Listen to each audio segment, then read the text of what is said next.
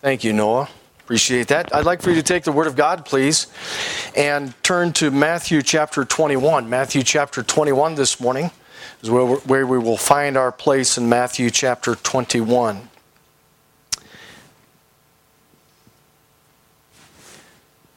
This same record of this event that occurred is recorded in Mark chapter 11, Luke 19, and John 12. It's in all of the Gospels. Today we're going to be in Matthew chapter 21. And in Matthew chapter 21, we'll be reading verses 1 through 10. And I noticed the phrase in verse number 10 that really stood out to me, and I'd like to bring it to you for consideration this morning. In Matthew chapter 21, the Word of God says, And when they drew nigh unto Jerusalem and were come to Bethphage, unto the Mount of Olives, then sent Jesus two disciples, saying unto them, Go into the village over against you, and straightway ye shall find an ass tied and a colt with her. Loose them and bring them unto me. And if any man say aught unto you, ye shall say, The Lord hath need of them, and straightway he will send them. All this was done that it might be fulfilled which was spoken by the prophet, saying, Tell ye the daughter of Zion, Behold, the, thy king cometh unto thee, meek and sitting upon an ass, and a colt of the foal of an ass. And, Jesus, and the disciples went and did as Jesus commanded them, and brought the ass and the colt, and put on them their clothes, and they set him thereon. A very great multitude spread their garments in the way, and others cut down branches from the trees and strawed them in the way. And the multitude, uh, multitudes that went before and that followed cried, saying, Hosanna to the Son of David, blessed is he that cometh in the name of the Lord, Hosanna in the highest. And when he was coming to Jerusalem, all the city was moved, saying, Here it is, the phrase that jumped out at me, grabbed me, and I thought, well, that's strange. He said, Who is this? Who is this? Our Heavenly Father, I pray that you'd help us today to quiet our souls and help us, Lord, as we look to glean truth from your word. Lord, help us to be challenged. Lord, it's very possible that somebody might be here yet today and, and they would ask the very same question of Christ Who is this? Who is this Christ? Who is this Jesus? Lord, uh, I know as well that there are people here that have trusted in Christ already. And Lord, I pray that you'd give something to to those today that they could take and repeat to somebody else who may be asking that question Who is this? Some, something they could have to answer beyond just uh, something simple or, or something that would help them to lead another person to Christ.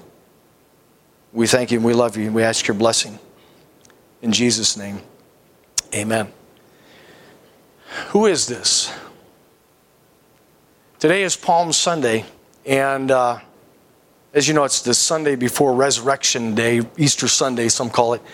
It's the day that celebrates the triumphal entry of the Lord Jesus Christ into Jerusalem uh, before his crucifixion, death, burial, and, and resurrection. Um, Jesus, the prophet of Nazareth, was that was their answer in verse number 11, if you read down to it. Uh, they said that this is Jesus, the prophet of Nazareth of Galilee. He was coming into the city. Uh, his royal entry, he was presenting himself as the Messiah of God, the promised King of the Jews. And the Bible says in verse number 10 of Matthew 20, the whole city was moved. And here's what they were saying Who is this? Who is this? Well, it was he who could raise the dead. We go back to John chapter 11 verses 43 and 44, the Bible tells us, And when he had thus spoken, he cried with a loud voice, Lazarus, come forth. And he that was dead came forth, bound hand and foot with grave clothes, and his face was bound about with a napkin. Jesus saith unto them, Loose him, let him go. That's who that was. It was the one who could raise the dead. It was he who with a touch gave sight to blind Bartimaeus and his friend. Sometimes we talk about blind Bartimaeus, but we forget that he had a friend along with him. That's found in Matthew chapter 20. You can look back there if you're in Matthew 21 and verse number 34 tells us so Jesus had compassion on them and touched their eyes and immediately their eyes received sight and they followed him. Who is this? Well, it was the one who with great compassion converted a hated tax collector by the name of Zacchaeus. We've all heard the story if you've been in Sunday school. Zacchaeus was a wee little man we used to sing. Wee little man was he This tax collector was hated. He was hated because he was a Jew and he was working for the Roman government and he was collecting taxes. And he wasn't doing a very honest job at it. He was taking more than what was required. And he climbed up, he saw a crowd gathering at the street, and as Jesus came by, he climbed up into a sycamore tree because the Bible tells us he was short of stature. He was vertically challenged. That's not the King James, that's my version.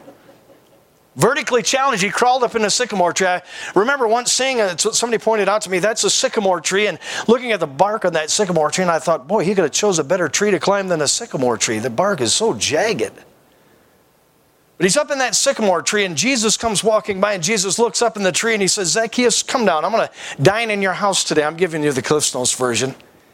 Jesus went in, and, and as Jesus went into that hated tax collector, the, the rest of the people murmured and say, Oh, look, he's going to eat with that sinner, that tax collector, Zacchaeus.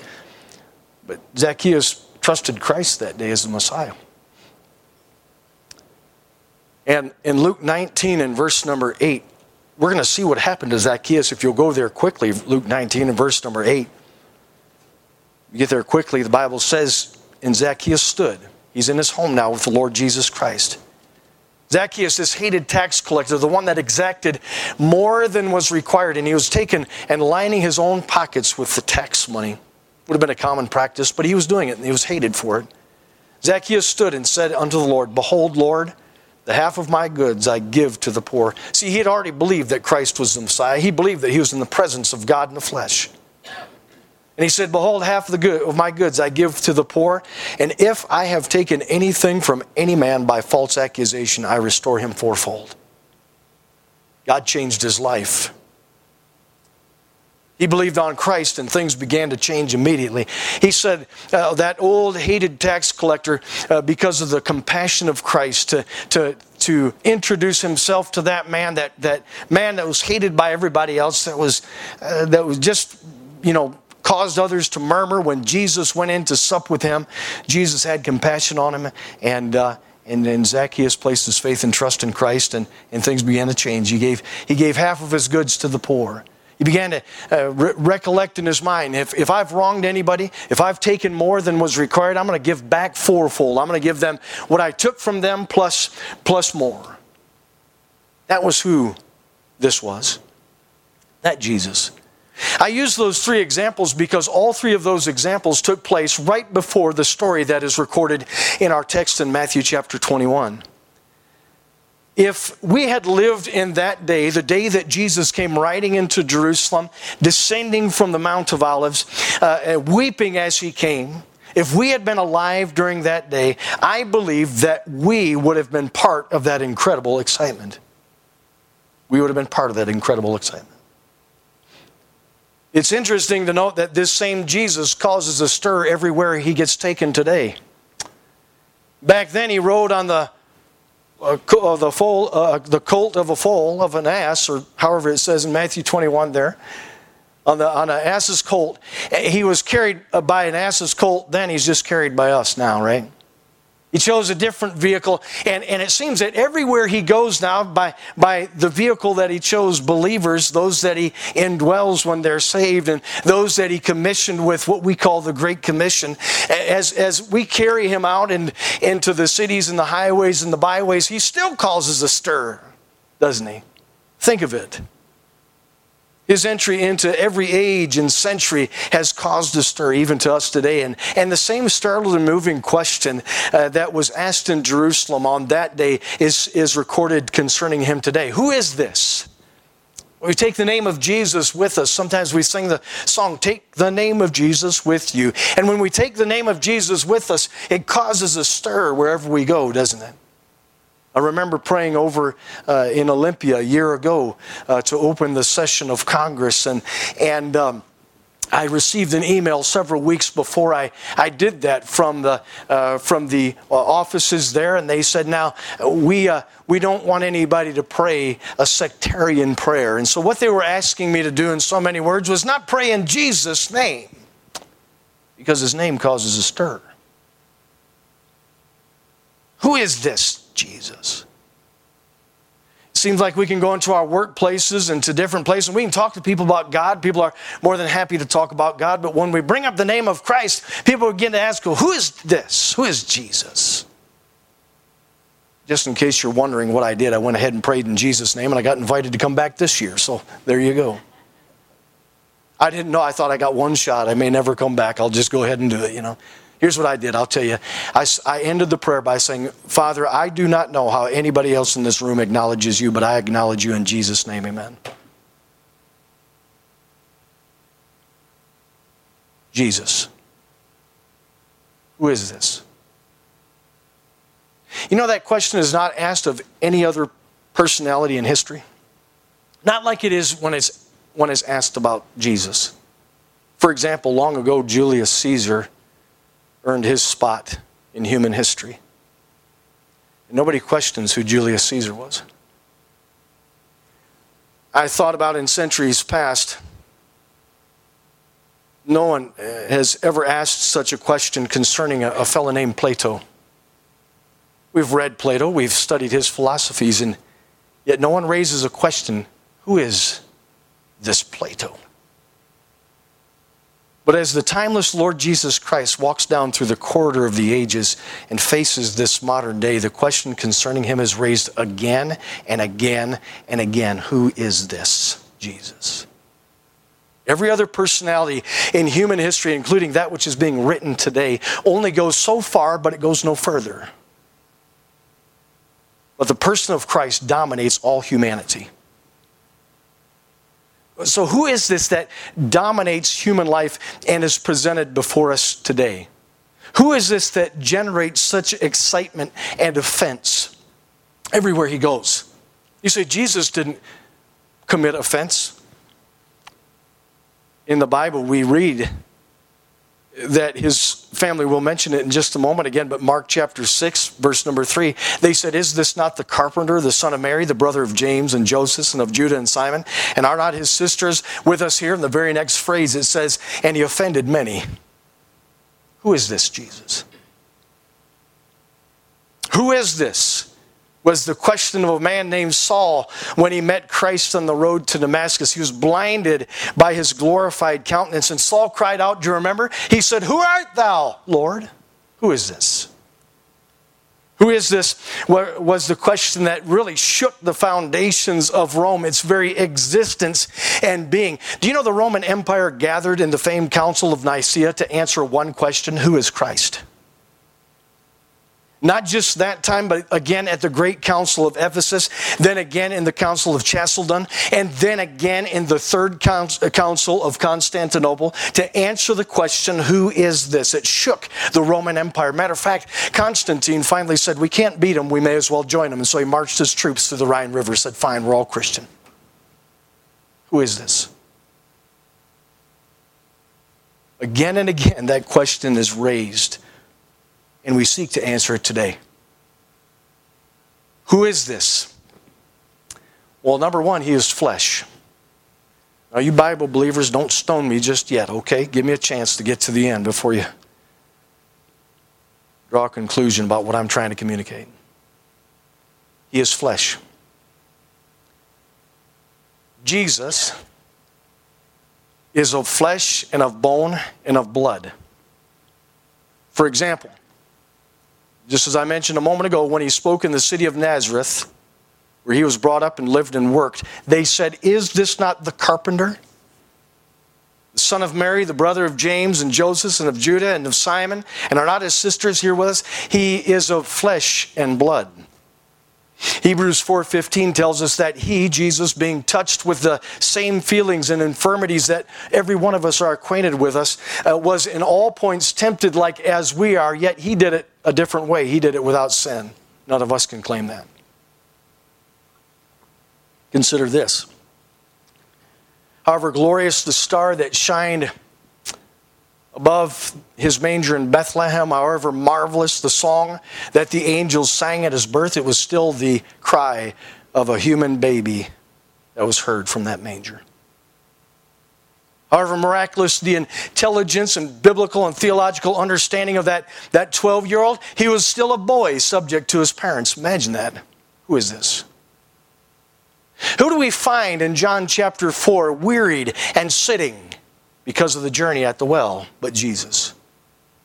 Who do we see brokenhearted just uh, in other places where this event that was recorded in our text, crying human tears over Jerusalem as he descends into the city? His substance is of human flesh when they pressed the crown of thorns on his brow, when they plucked the beard from his face, when they covered his head and beat him with their hands, and when they thrashed his back uh, to ribbons with a cat of nine tails, and when they drove those nails through his hands and through his feet, and when they thrust that spear in his side, it was the substance of human flesh that they bruised and tore and pierced.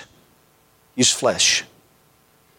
Was human blood that stained the ground at the foot of the cross. The human bodily, uh, body that they hastily yet carefully took down from the cross, wrapped in a sheet, and laid in Joseph's new tomb. Who is this? Well, he's flesh. He's flesh, but. That's the conjunction that makes all the difference. But he's not just flesh. He is flesh, but number two, he's God in the flesh. He's God in the flesh. 750 years before Jesus was born, Isaiah spake of his deity.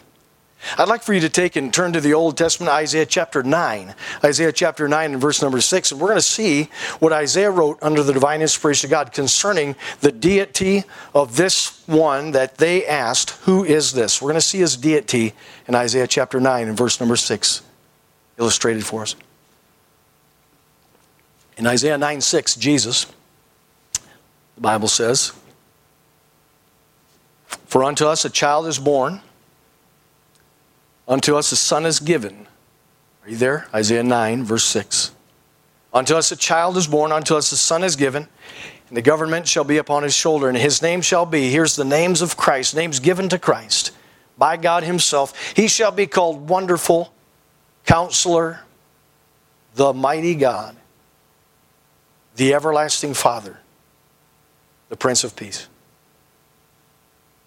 God called Jesus the mighty God. God called Jesus the everlasting Father. Our God is a triune God. He's one God, but He's three parts Father, Son, Holy Spirit. And right there in Isaiah 9 6, it was prophesied that this man who came in the flesh would be more than just flesh. He was God in the flesh. He is the everlasting Father, the, the mighty God. That's the Lord Jesus Christ. In John 1:14, the apostle, beloved apostle John wrote that the word was made flesh. He's referencing Jesus. It's a proper noun because the word word is capitalized, so we know that it's a person, a place, or a thing. We know it's not a place, we know it's not a thing because in that same verse he says, The word was made flesh and dwelt among us, and we beheld his glory. He's God in the flesh. Think about what John the Baptist said when he saw him Behold the Lamb of God which taketh away the sin of the world. Andrew, Simon Peter's brother, saw him and said to Peter, We have found the Messiah. We found the Christ. We've, we found God in the flesh. Simon Peter said unto him, when he was asked, uh, he was asking the disciples, Whom do men say that I am? And they gave various answers. Some think you're a prophet, some think you're this, some think you're that, you know. And he said, but, but whom do ye say that I am? And you remember what Peter said? Well, thou art the Christ. Thou art the Christ. When the centurion at Capernaum pled for the life of his servant, he recognized the omnipotence that's an attribute of God, the powerfulness and, and the, uh, the unlimited power of God, the omnipotence of Jesus, and said, Just speak the word. I'm not worthy that you should come under my roof. You remember that story? And Jesus, he said, You just speak the word, and I know my servant will be healed. And so, who is this? This is God in the flesh. With a word. The Bible records that Jesus could speak and the waves obeyed in Matthew chapter 4. With a word, he could speak and the leper was cleansed in Mark 1. The blind could see, Matthew 9. The deaf could hear, Mark chapter 7. And the mute could speak, Matthew chapter 9. Who is this? Do you know, it's interesting to me that if you'll read about the miracles of Christ, you'll find record of them in places beside the Bible. And it is never disputed what Jesus did, ever. Those that recorded the miracles of Christ ever disputed The fact that Jesus did these amazing things, not just biblically, but historically. This was one of the things that led Lee Strobel to faith in Christ. Lee Strobel was a, was a reporter, a journalist for one of the most liberal newspapers in the United States, the Chicago Tribune. And he set out to disprove, his wife believed on Christ, and he set out to disprove Christ, and he ended up placing his faith and trust in Christ because he, he couldn't deny the fact that this book, is, this book is true. It's corroborated, the evidence is there. He wrote a book that many of you are familiar with, uh, The Case for, uh, Case for Christ. He greeted the dawn, Jesus greeted the dawn by saying, I am the light of the world. That's a pretty bold statement to make unless you're God. He stood by the grave and said, I am the resurrection and the life. He made his appeal to those who were wearied by religion or a religious system and said in Matthew 11 28, Come unto me, all ye that labor and are heavy laden, and I will give you rest. Walking through the valley of the shadow of death, he said, Let not your heart be troubled.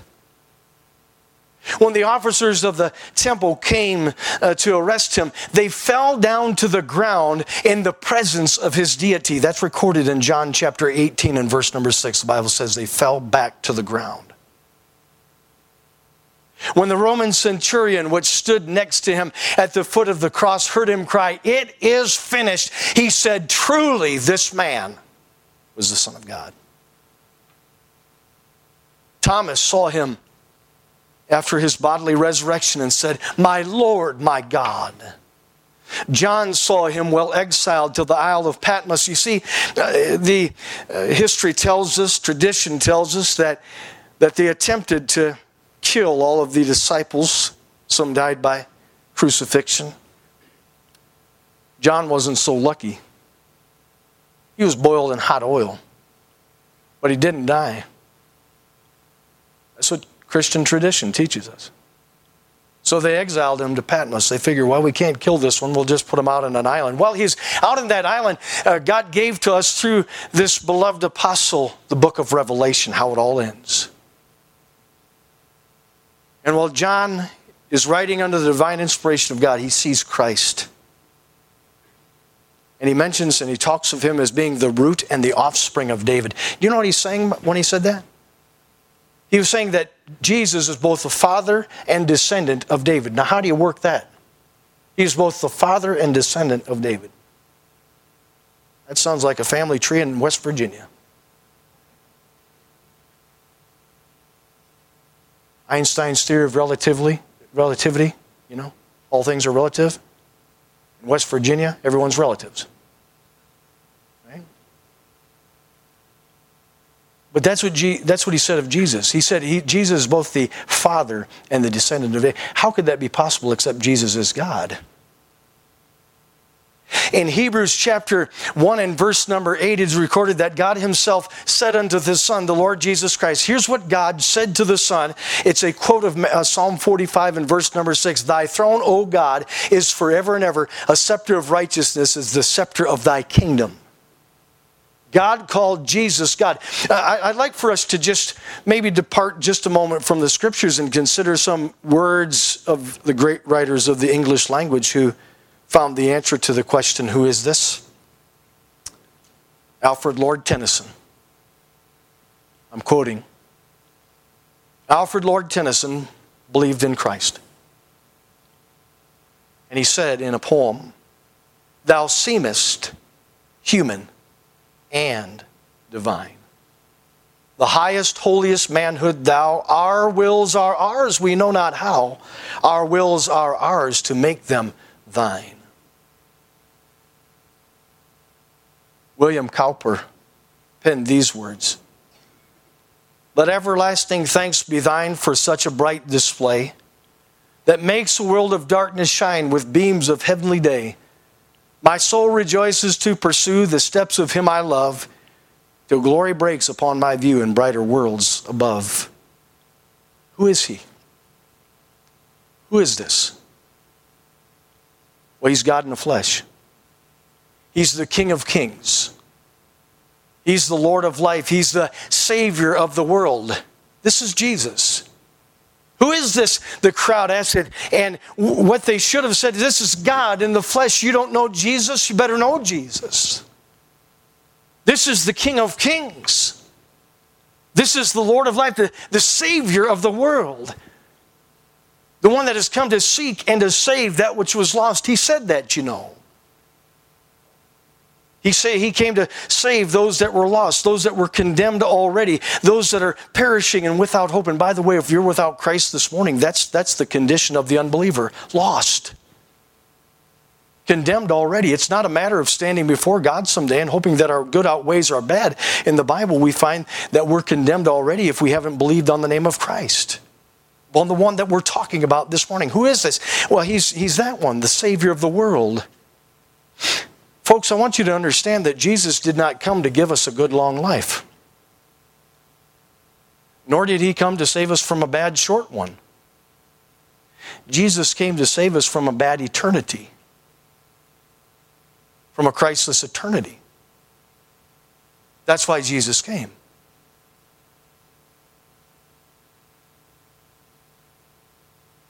He's God in the flesh. He's the King of kings. He's the Lord of life. He's the Savior of the world. And the acknowledgement of Christ in God solves for thee, Robert Browning wrote, all questions in heaven and in earth. The key word, I think, in that phrase is acknowledge. Make it your own. The acknowledgement of Christ in God solves for thee all questions in heaven and in earth. Who is this? He is salvation. Salvation is not a who or not a what, it's a who, and his name is Jesus. Neither is there salvation in any other. For there is none other name under heaven given among men whereby we must be saved. It's Jesus. This is Jesus. That's who we're talking about this morning. Would you acknowledge him today?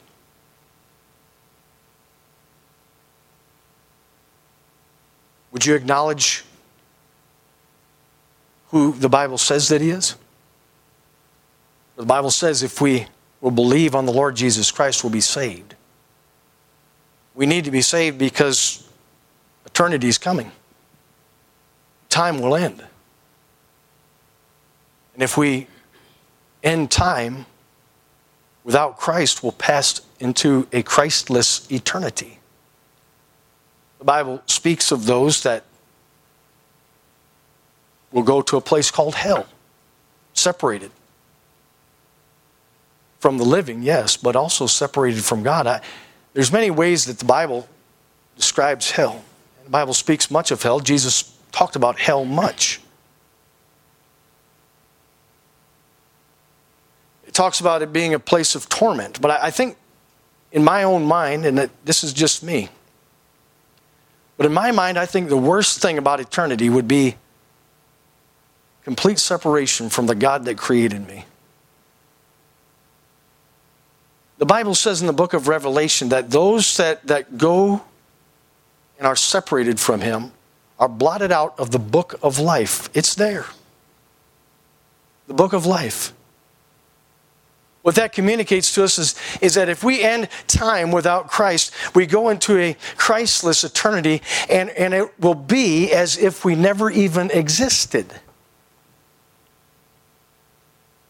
That to me is the greatest terror of hell darkness. Oh, do talk about darkness? What a terrible thought. Why not acknowledge Christ today, the Christ of the Bible? I'd like for you to take your hymn books and turn to song number 111. Song number 111, and we're going to give something called an invitation. And during this invitation time, I would like to give you an opportunity to acknowledge Him, Christ, publicly, to confess Him. The Bible says, If thou shalt confess with thy mouth with the Lord Jesus and believe in thine heart that God hath raised him from the dead, thou shalt be saved. You can do that this morning. There's never been a time in your life when you've trusted in Christ alone for your eternal salvation. Because, folks, listen, look this way just for a moment, please. We're going to wrap this up. The song, music's playing. We're going to sing a couple verses of this invitation song. If you're here this morning, you're here this morning, and you do not know for sure that if you died, that you'd spend eternity with God, that you have an eternal home in heaven. I don't know how to express it any better than that. Why don't you come? And maybe just with enough faith to come and, and believe, we could sit you down with somebody who take a copy of God's Word and, t- and, and just go back over what we've preached from the pulpit this morning Christ. Who is this? Who is this Christ? You might be sitting there right now and wondering in your mind, what's the big deal? Who is this? Who is this Christ? During this invitation, won't you come? Won't you come to acknowledge Him, to confess Him with your, believe on Him in your heart and confess Him with your mouth?